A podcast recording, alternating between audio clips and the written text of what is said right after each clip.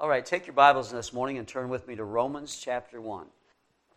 In our study this morning through the book of Romans, we come to verse 18, going through verse 32. And it speaks of a subject that's a difficult subject because it speaks of the wrath of God. Many times people don't understand the wrath of God. In fact, the, the word wrath, sometimes by young people, is not even understood what that means.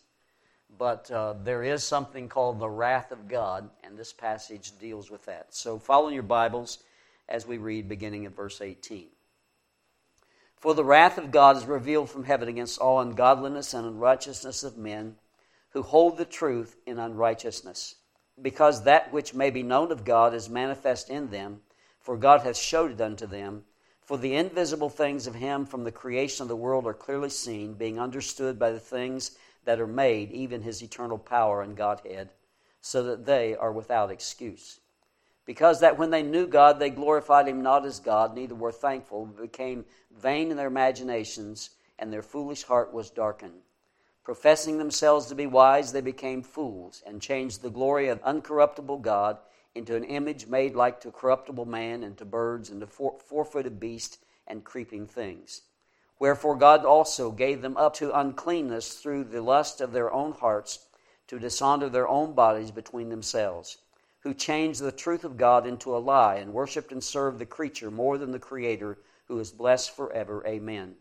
For this cause God gave them up unto vile affections, for even their women did change the natural use into that which is against nature and likewise also the men, leaving the natural use of the woman, burned in their lust one toward another, men with men, working that which is unseemly, and receiving in themselves that recompense of their error which was meet.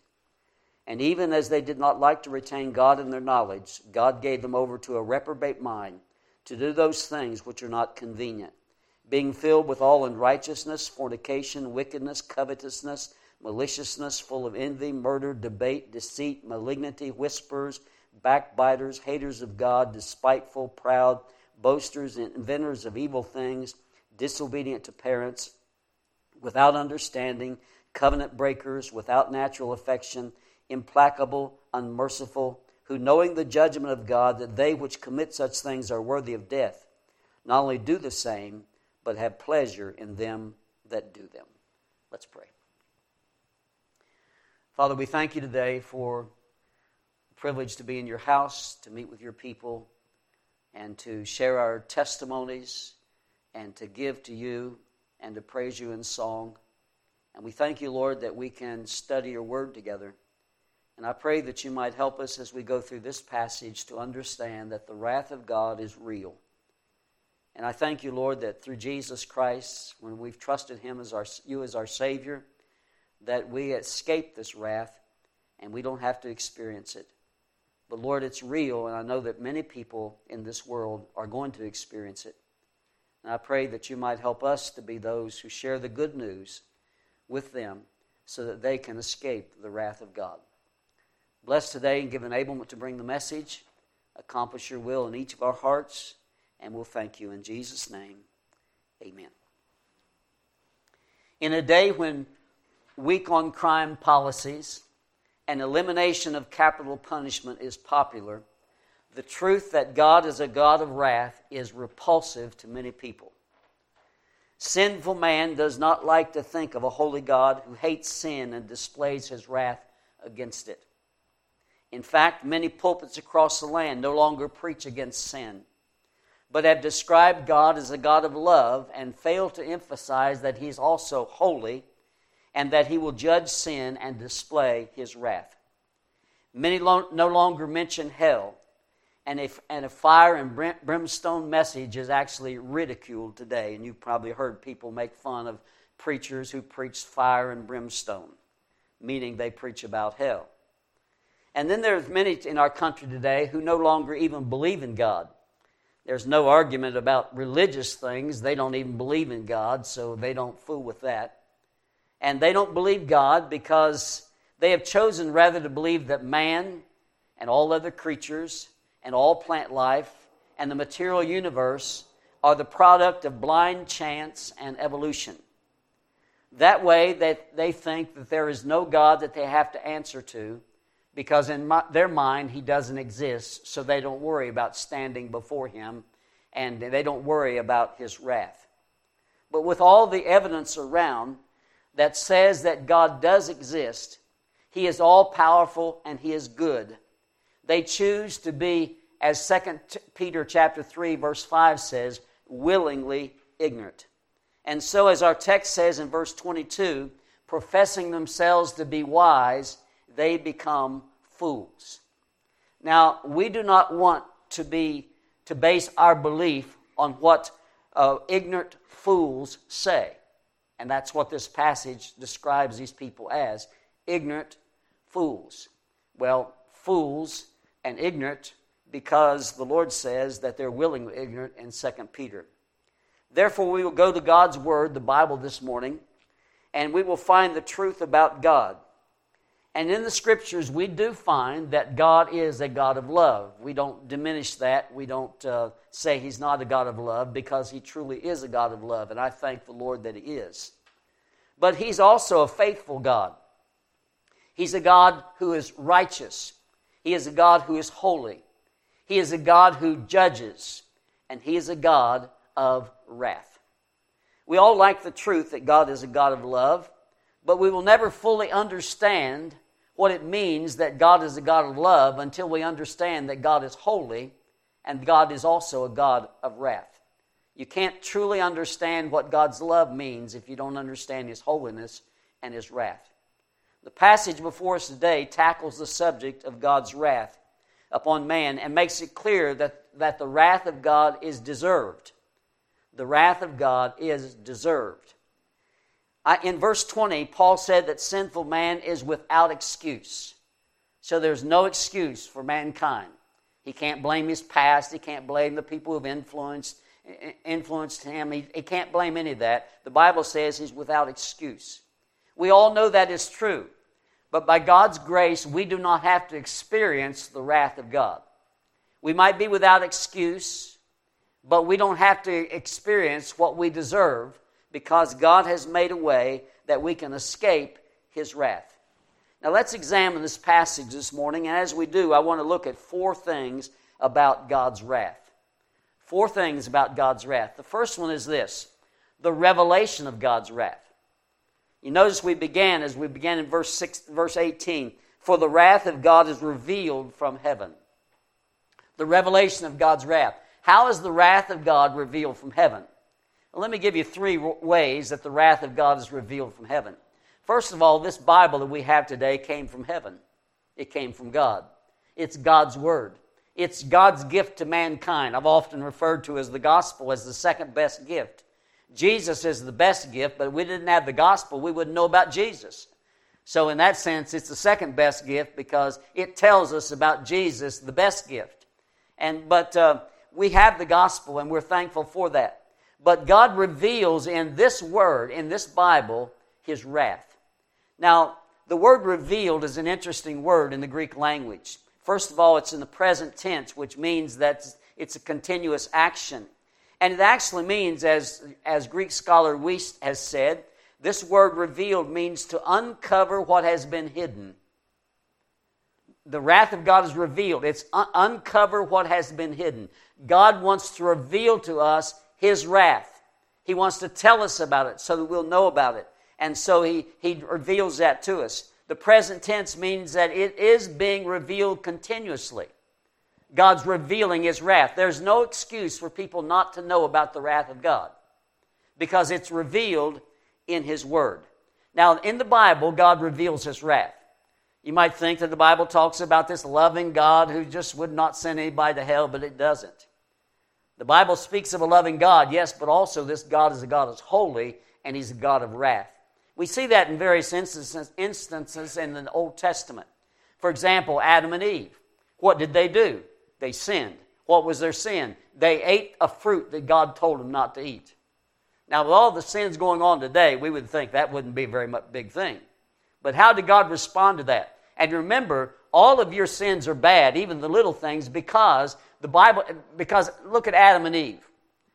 They were made by God, Everything in the garden and all the world was made by God. God gave them life, God gave them everything, and God gave them all this to enjoy, only said one thing you're not to do. And when they did that one thing, that was very bad. That brought the wrath of God. And what did God do? God cast them out of the garden. And he brought a curse upon the earth so that everybody after them was born with a sin nature, which they didn't have in the beginning, but everybody after them was born with a sin nature. In fact, God showed his wrath when he cast Adam and Eve out of the Garden of Eden. And then you remember the flood. Is God a God of wrath? Oh, yes, he is. We don't know how many people populated the earth at the time, but the flood came. God flooded the whole earth. The highest mountain was covered with water. The whole earth was covered. And only eight people survived, and God killed everybody else. Everything that breathed, God killed them. Now that sounds like a God of wrath. Because the Bible says the earth was so bad at that time, so sinful that God just destroyed all the people. Also, you think of the Tower of Babel after the, after the flood. People began, began to multiply and, and they began to spread around. But God told them to fill the whole earth. But they decided they weren't going to do that. They were going to stay in a plain and they were going to build this tower and they were going to make a name for themselves lest they be scattered. They didn't want to do what God told them to do. They didn't want to be scattered, but God told them to do that, but they said no. So what did God do? God came down and there was one language at that time and God confounded all their languages. And so there were people groups that, just spread all over because they could only speak a certain language. And God spread them all over, and therefore we have all the people groups in the world today because of that. What was that an evidence of? God's wrath. God didn't like what they were doing, they were rebelling against Him. And so God's wrath was displayed. You think of the wilderness wanderings. The Lord brought the children of Israel out of Egypt, and then He led them through the wilderness to the promised land. They sent out spies, and the spies came back, and ten were bad and two were good. You remember the song? Ten were bad and two were good. Well, Joshua and Caleb came back with a good report and said, We can take that land. And all the others said, We can't. There's giants there, and they have these walled cities. There's no way we can do it. They didn't trust God. And God responded. How did He respond? He said, All right, you'll wander in the wilderness for 40 years, and everybody that's 20 years old and older at the time when you went into the land to spy out, everybody that's 20 years and older is going to die. And so every, he killed all the people that were older than, than 20 years old and as they wandered in the wilderness. So all of them died off. Why? Because God's a God of wrath. You think of Korah and Dathan and Abiram. Those, it's mentioned, and their, their fate is mentioned in Numbers 16.32 and Deuteronomy 11, verse 6. And what did they do? They rebelled against Moses and Aaron. And what did God do? Because He's a God of wrath as well as a God of love. God opened up the earth and swallowed them up and killed them. I mean, just, just opened the earth up and they all went falling down. They and their families. God is a God of wrath. And then you think of the New Testament, God just beginning the church. And uh, this couple, Barnabas, you know, gave some money and he sold some land, gave some money to the church, and oh, they all thought that was great. And so Ananias and Sapphira, they sold some land and they thought they were going to get the praise that Barnabas did. And so they said, Yeah, we sold it for this much, but they really didn't tell the truth because, like they sold it for 10000 they would tell that they sold it for 8000 they'd keep the two. They wanted the praise that he got, but they wanted to keep some of them. So they lied. They lied about it. And so he brought him in and said to, uh, to Ananias, uh, Did you sell the, the land for so much? And he said, Yes, I did. And so the Lord just struck him dead right there and they took him out and buried him. His wife didn't know about it. She came in a little bit later into the service and they said, Did you sell the land for so much? And she said, Yes, we did. And God struck her dead. And they carried her out to bury her. Now that's a God of wrath. And God displays his wrath. You might say, Well, I'll never experience that. Let me read you a verse John 3, verse 36. He that believeth not the Son shall not see life, but the wrath of God abideth on him. If you reject Jesus Christ, you'll experience the wrath of God forever and ever and ever in the lake of fire. God is a God of wrath, and it's revealed in the Word of God. We find all that about all that in the Word of God, and this Word came from heaven. And then there's another way the wrath of God was revealed, and that was on the cross of Calvary. I mean, that's a revelation And that came from heaven. Jesus, God sent Jesus from heaven, and God's the one who brought the wrath on the cross there. And the Bible says in Matthew 27, verse 46, and about the ninth hour, Jesus cried with a loud voice, saying, My God, my God, why hast thou forsaken me?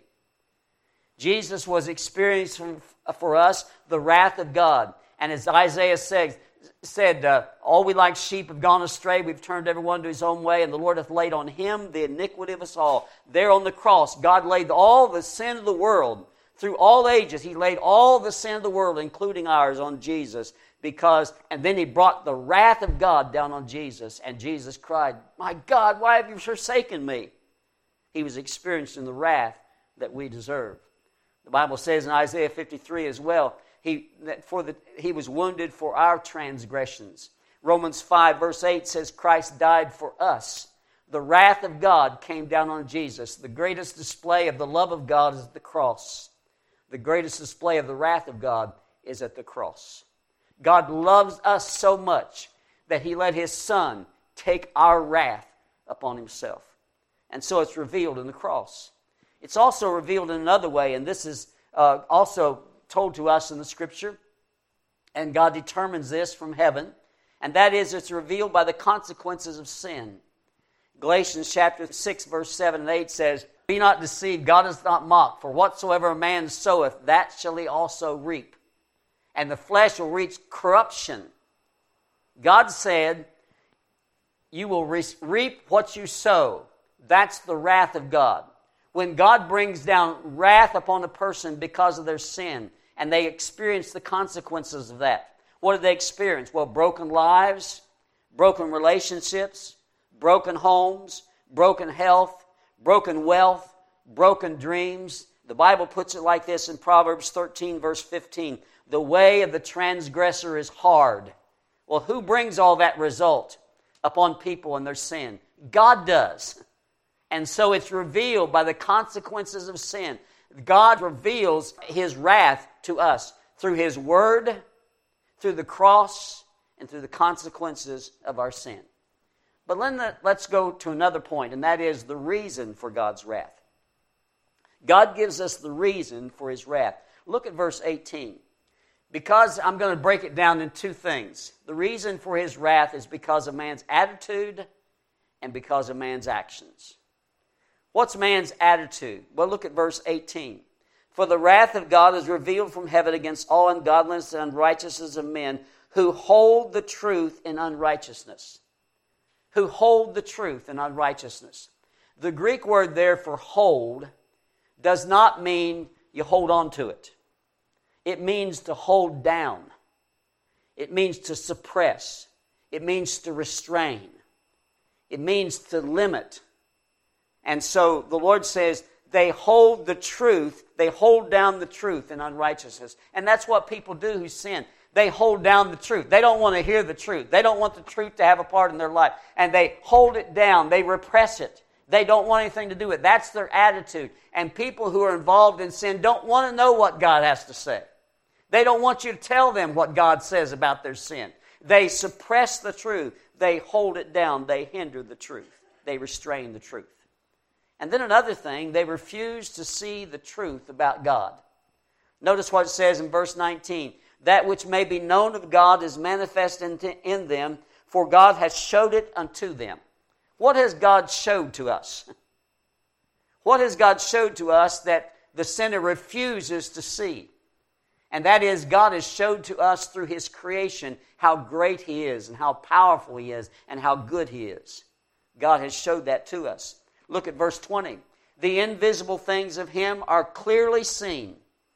The invisible things of God are clearly seen. So even if you don't hear the gospel, even though if you don't go to church, I mean, you can just look out around you, you can see God is good. I mean, isn't He good today, this sunshine we're having? Isn't it good when God sends the rain? God is good. God is good to us. And, the, and these things, these invisible things of God, are clearly seen by the things that are made, even his eternal power and Godhead. That's what the psalmist meant in Psalm 8 when he said, When I consider the heavens, the works of thy fingers, the moon and stars which thou hast ordained, What is man that thou art mindful him of him, and the Son of Man that thou visitest him? When I consider the heavens, the psalmist said, When I look up into the heavens and see how good and great God is, how, why is God mindful of me, a sinner? And so he's impressed by what he saw about the Lord. When I consider the heavens, have you considered the heavens lately? Have you noticed how good God is, how orderly God is, and how much God does for us? When I consider the heavens. Uh, Psalm 19 says it like this in verses 1 through 6 The heavens declare the glory of God, and the firmament showeth his handiwork. Day unto day uttereth speech, and night unto night showeth knowledge. There is no speech nor language where their voice is not heard. The voice of the revelation of God and how good and great He is is seen in creation. And there's no place where it's not heard, no place where it's not seen. And that is all around the world. People see how good God is and how great God is by looking His creation, if they will.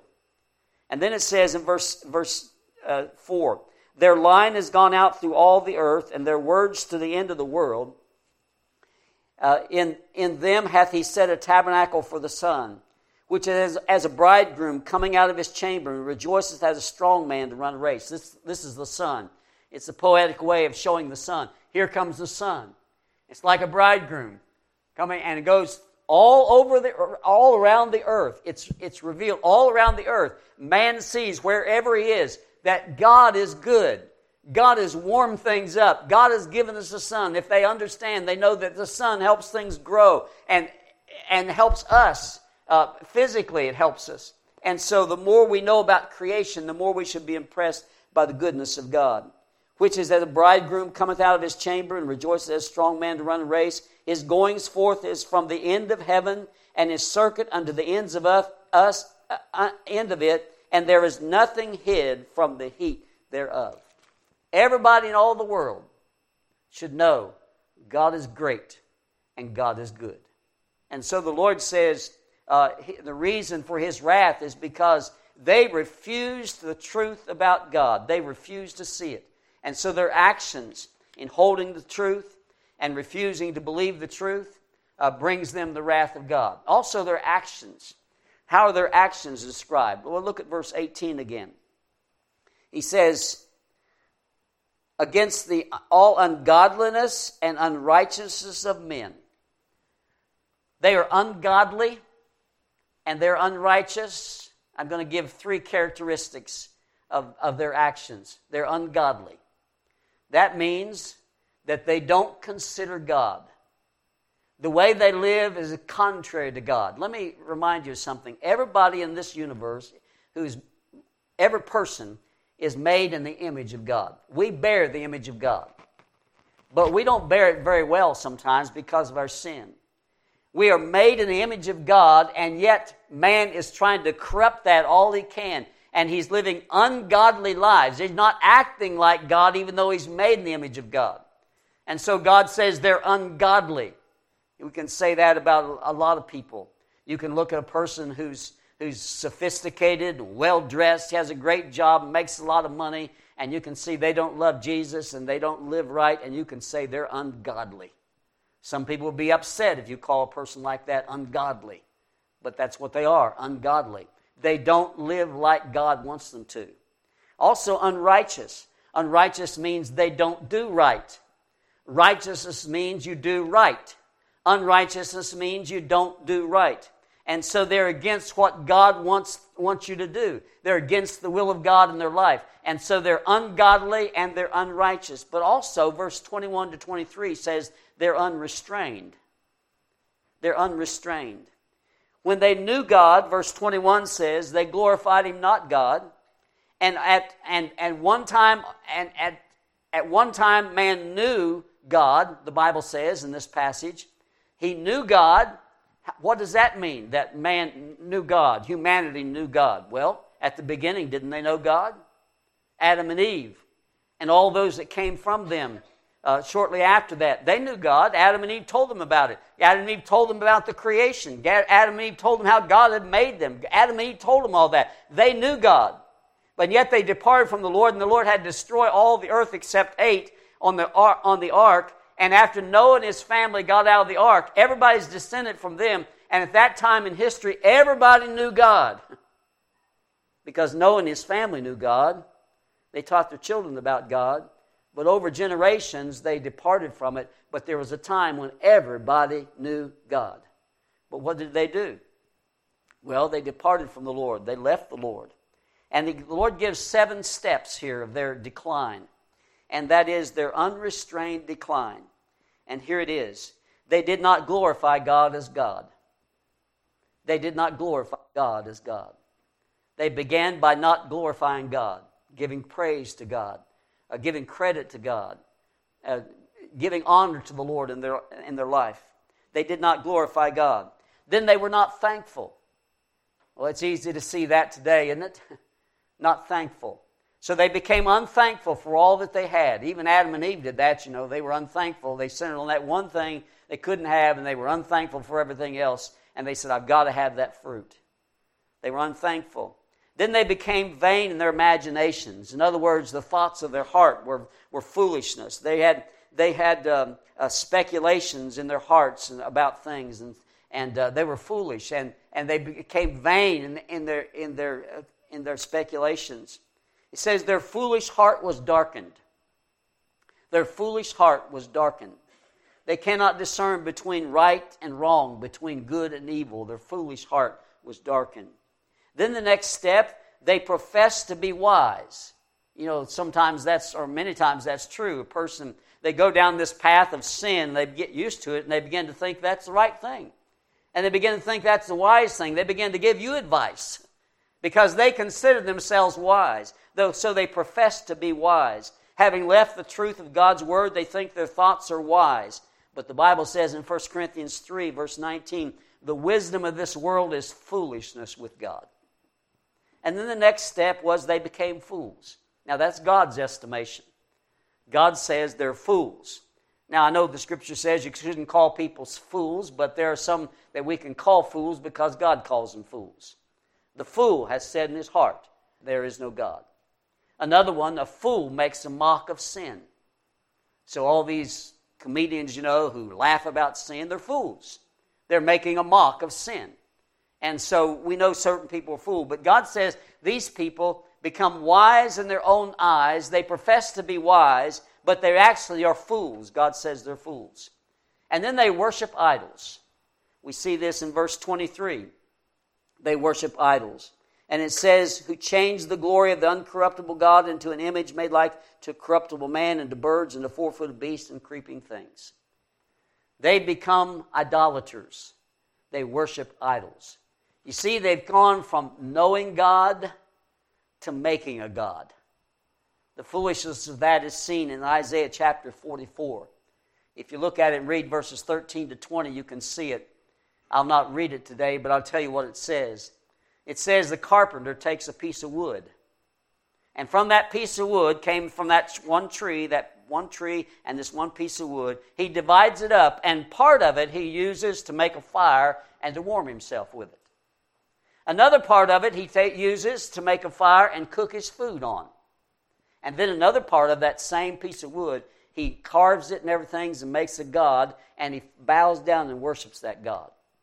And God said, says he's become so foolish he can't figure that out in his mind. How foolish is this? That I would use part of the wood to cook to warm myself, part of the wood to cook my food, and part of the wood as my God.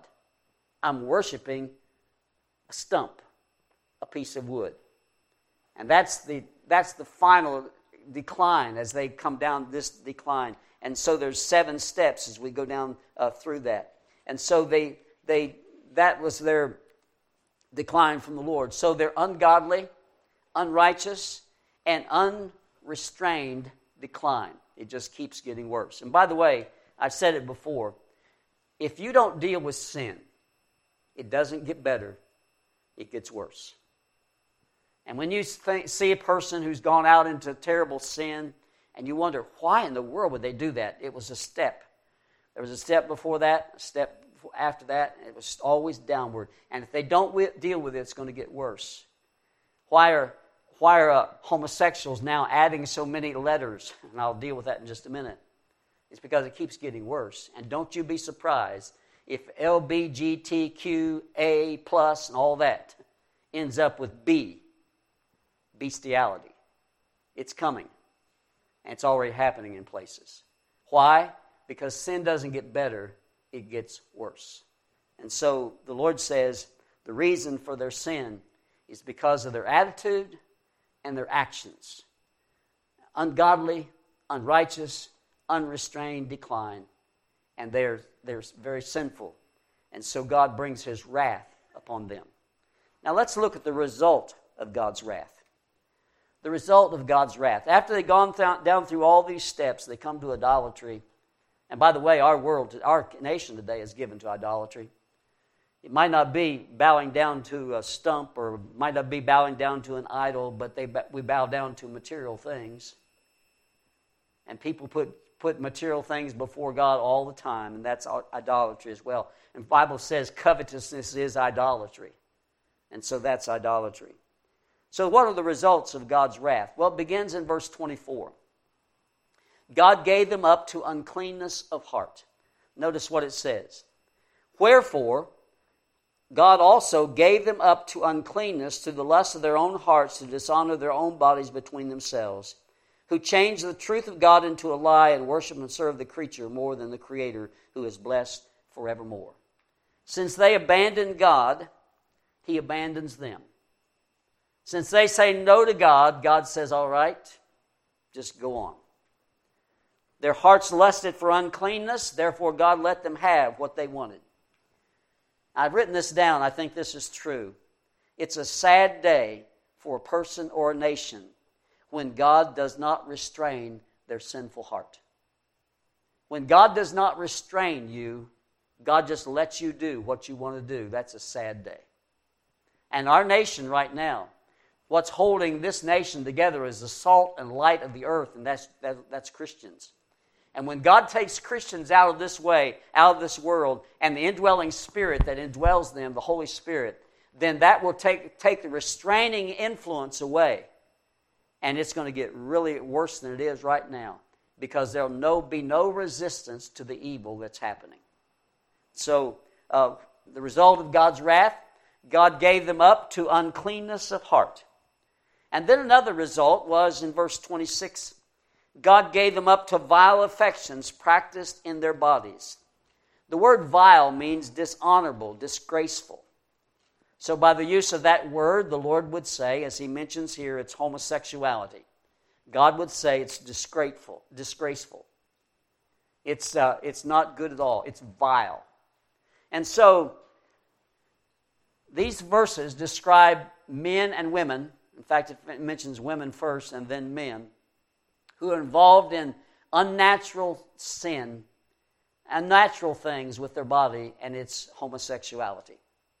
Now, many today do not believe that you should preach against this. You know, we should be accepting, we should be uh, inclusive, and we shouldn't talk like that about people, but God says it's sin. Now, let me remind you in this passage and some other passages in the Bible, some of the words that God uses to describe homosexuality. First of all, it's unnatural. People say, I'm born that way. No, you weren't born that way. Don't blame God. You choose that sin. And uh, so you're not born that way. Uh, you choose that sin. And it's unnatural. Verse 26 says, they change the natural use. So it's unnatural. It's also against nature. Verses 26 and 7 says it's against nature and also leaving the natural use. So it's against nature. Verse 27 says it's unseemly. Verse 27 also says it's error. So it's not right, it's wrong. It's error.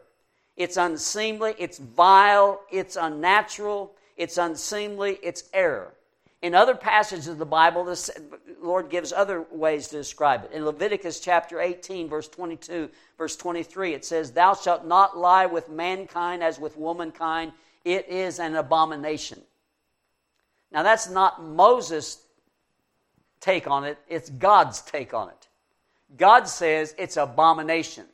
So it doesn't matter what man says, really. What does God say about it? God says it's abominations. It's vile, it's unnatural, it's unseemly, it's error, it's abomination. Leviticus chapter 20, verse 13 says, It's abomination, and they shall surely be put to death. That's how bad God thinks it is. In 1 Corinthians chapter 6, it says, People who will not inherit the kingdom of God include those, and it says this uh, They will not inherit the kingdom of God who are effeminate, nor abusers of themselves with mankind, and that's speaking of homosexuality. 1 Timothy 1, verse 10 says, Them that defile themselves with mankind, also speaking of homosexuality. In fact, God gives an illustration in Genesis chapter 19 of what he thinks about it. And he brings the wrath of God down upon two cities called Sodom and Gomorrah. And the account makes it very clear without any, any problem discerning it. And that is, their problem was homosexuality. And it was rampant in those cities. And God destroyed Sodom and Gomorrah with fire and brimstone, and He made an example of them, and, and He destroyed them. The wrath of God came down upon them. In Judges chapter 19, we find the account of an old man trying to help out a Levite who was traveling. And the Levite brought with him this concubine. And there were men who gathered around the door of their house and knocked on the door and wanted to know the man that, that came in. They were homosexuals. And the old man came out and just said, You shouldn't do this wickedness, this wicked thing. And then he called it folly. And so, what does God think of homosexuality? God says it's wrong, it's sinful, it's vile, it's against nature, it's unseemly, it's error, it's an abomination, it's what, uh, what will keep you out of the kingdom of heaven. it, it is, it, defi- it defiles people, and uh, it's wicked, and it's it's, uh, it's folly. So God says, without any, any unclarity at all, God says homosexuality is wrong and it will bring the wrath of God. And then the, another step was God gave them over, over to this, the, to what he's called a reprobate mind, and that's in verse 28. And even as they did not, not like to retain God in their knowledge, in other words, they don't want to think about God. We don't like God. We don't want to think about Him. They didn't like to retain God in the knowledge. God gave them over to a reprobate mind to do those things which are not convenient. And that means do those things which are improper. God gave them over to a reprobate mind. A reprobate mind means a mind that has been tested to determine what kind of mind it is and found out if it's no good. It's no good. A mind that really doesn't work. A mind that doesn't think straight a mind that comes up with wrong, wrong things, a mind that figures things out and they come up with the wrong answer. The Lord says, All right, since you don't like to retain God in, in your knowledge, I'll give you up to a reprobate mind, a mind that's no good. Don't we have that displayed today? Don't we have it displayed today that people are making decisions and thinking that it's right and, and uh, rejoicing over it and uh, uh, praising it and all that? and they think it's right. And we, how in the world can you come up with things like that? God has given them over to a reprobate mind, a mind that doesn't work, a mind that won't be able to think and come up with right results. What we are saying today is the result of a reprobate mind, minds that are not capable of thinking right. Therefore, we have confusion on, of gender, and people don't know where they stand anymore. I looked it up, uh, and uh, under gender identity. In fact, well, I didn't look it up under gender identity. I, I put in the word queer because I know what that used to mean. And uh, it's included in their, their uh, line of uh, letters, you know, Q. And it means queer. So I looked that up and it talked about gender identity. And it gave this whole list of gender identity. I, was surprised at the whole list. I mean, it's people so confused, they don't know what they are or anything. In fact, they might be one thing one day and something else another day. They're totally confused. Why is that? God had given them up to a reprobate mind. They can't think straight. And what they think and they tell you is wrong because their mind doesn't work right, and God made sure of that because they didn't want God in their life, so God let them have a reprobate mind. So, what is it today? that we see? Well, we see that gender confusion. We saw, see all these deviant lifestyles. And uh, here's what the letters are now. Now, L, B, G, T, Q, A, T. Well, the B's already there. It means bisexual, so they'll come up with something else with bestiality, I'm sure. But uh, B, LBGTQA plus. So they put the A plus. That means there's more to come because they can't figure out what they are. And just look it up under gender identity, and you'll be surprised at all the things that are listed there. Our messed up society is evidence of God's wrath. The result of God's wrath is this messed up society that we have. But God will judge them. God will judge because he says in verse 32 who knowing the, ju- the judgment of God that they which commit such things are worthy of death not only do the same but have pleasure in them that do them down in their minds they know that oh religious people god's you know these church people and all this they say that that's uh, those are things are worthy of death. Well we don't we don't want to believe that. So we'll just have pleasure with those who are doing the exact thing we are and uh, we'll just go on our happy way and everything's going to turn all right. The lord says they're worthy of death. And the result of this lifestyle and the result of sin and sin is just a just a uh, gets worse you know and it comes up with this what we have today. The result of that is the wrath of god because they're worthy of death but i want to close this morning by saying there's a remedy for god's wrath aren't you glad there's a remedy aren't you glad there's a remedy now, I don't know what all of you have involved in in your life. I don't need to know. I don't want to know. But aren't you glad God doesn't tell secrets? aren't you glad God's not a gossip? You know, there's some things in people's lives who are here today, and I, as I say, I don't even want to know. But there's some things in your life that if somebody would find out about that, they would just spread it all over the place. But God knows about it. But He's not a gossip. He loves you. And he says this if you will believe that Jesus died for all those sins on the cross of Calvary, and you'll put your trust in him as your Savior, he will save you, he'll forgive you, he'll make you a new creature, and you'll be able to go to heaven not because you deserve it, but because Jesus paid for all your sins. You see, there's a remedy to the wrath of God. And the remedy was this Jesus, who is God's Son, took the wrath of God on himself. He suffered for it. He, he, he took that wrath and he died for our sins. He, did, he paid our debt, you might say.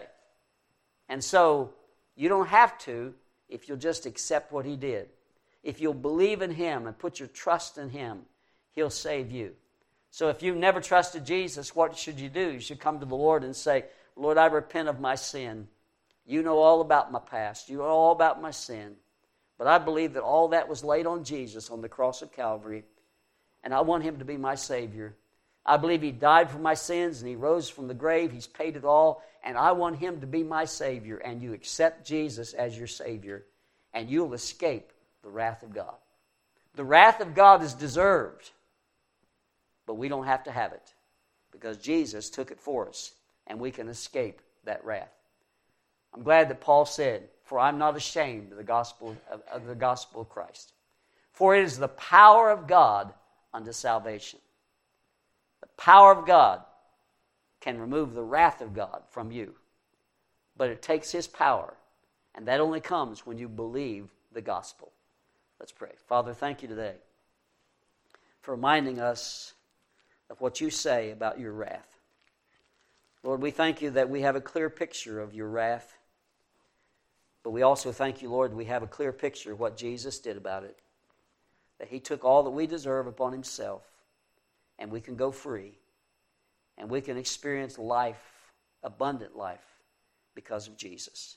If there's anybody here, Lord, who has not been saved, I pray that today be the day of salvation for them. Work in the hearts and accomplish your will. We ask in Jesus' name.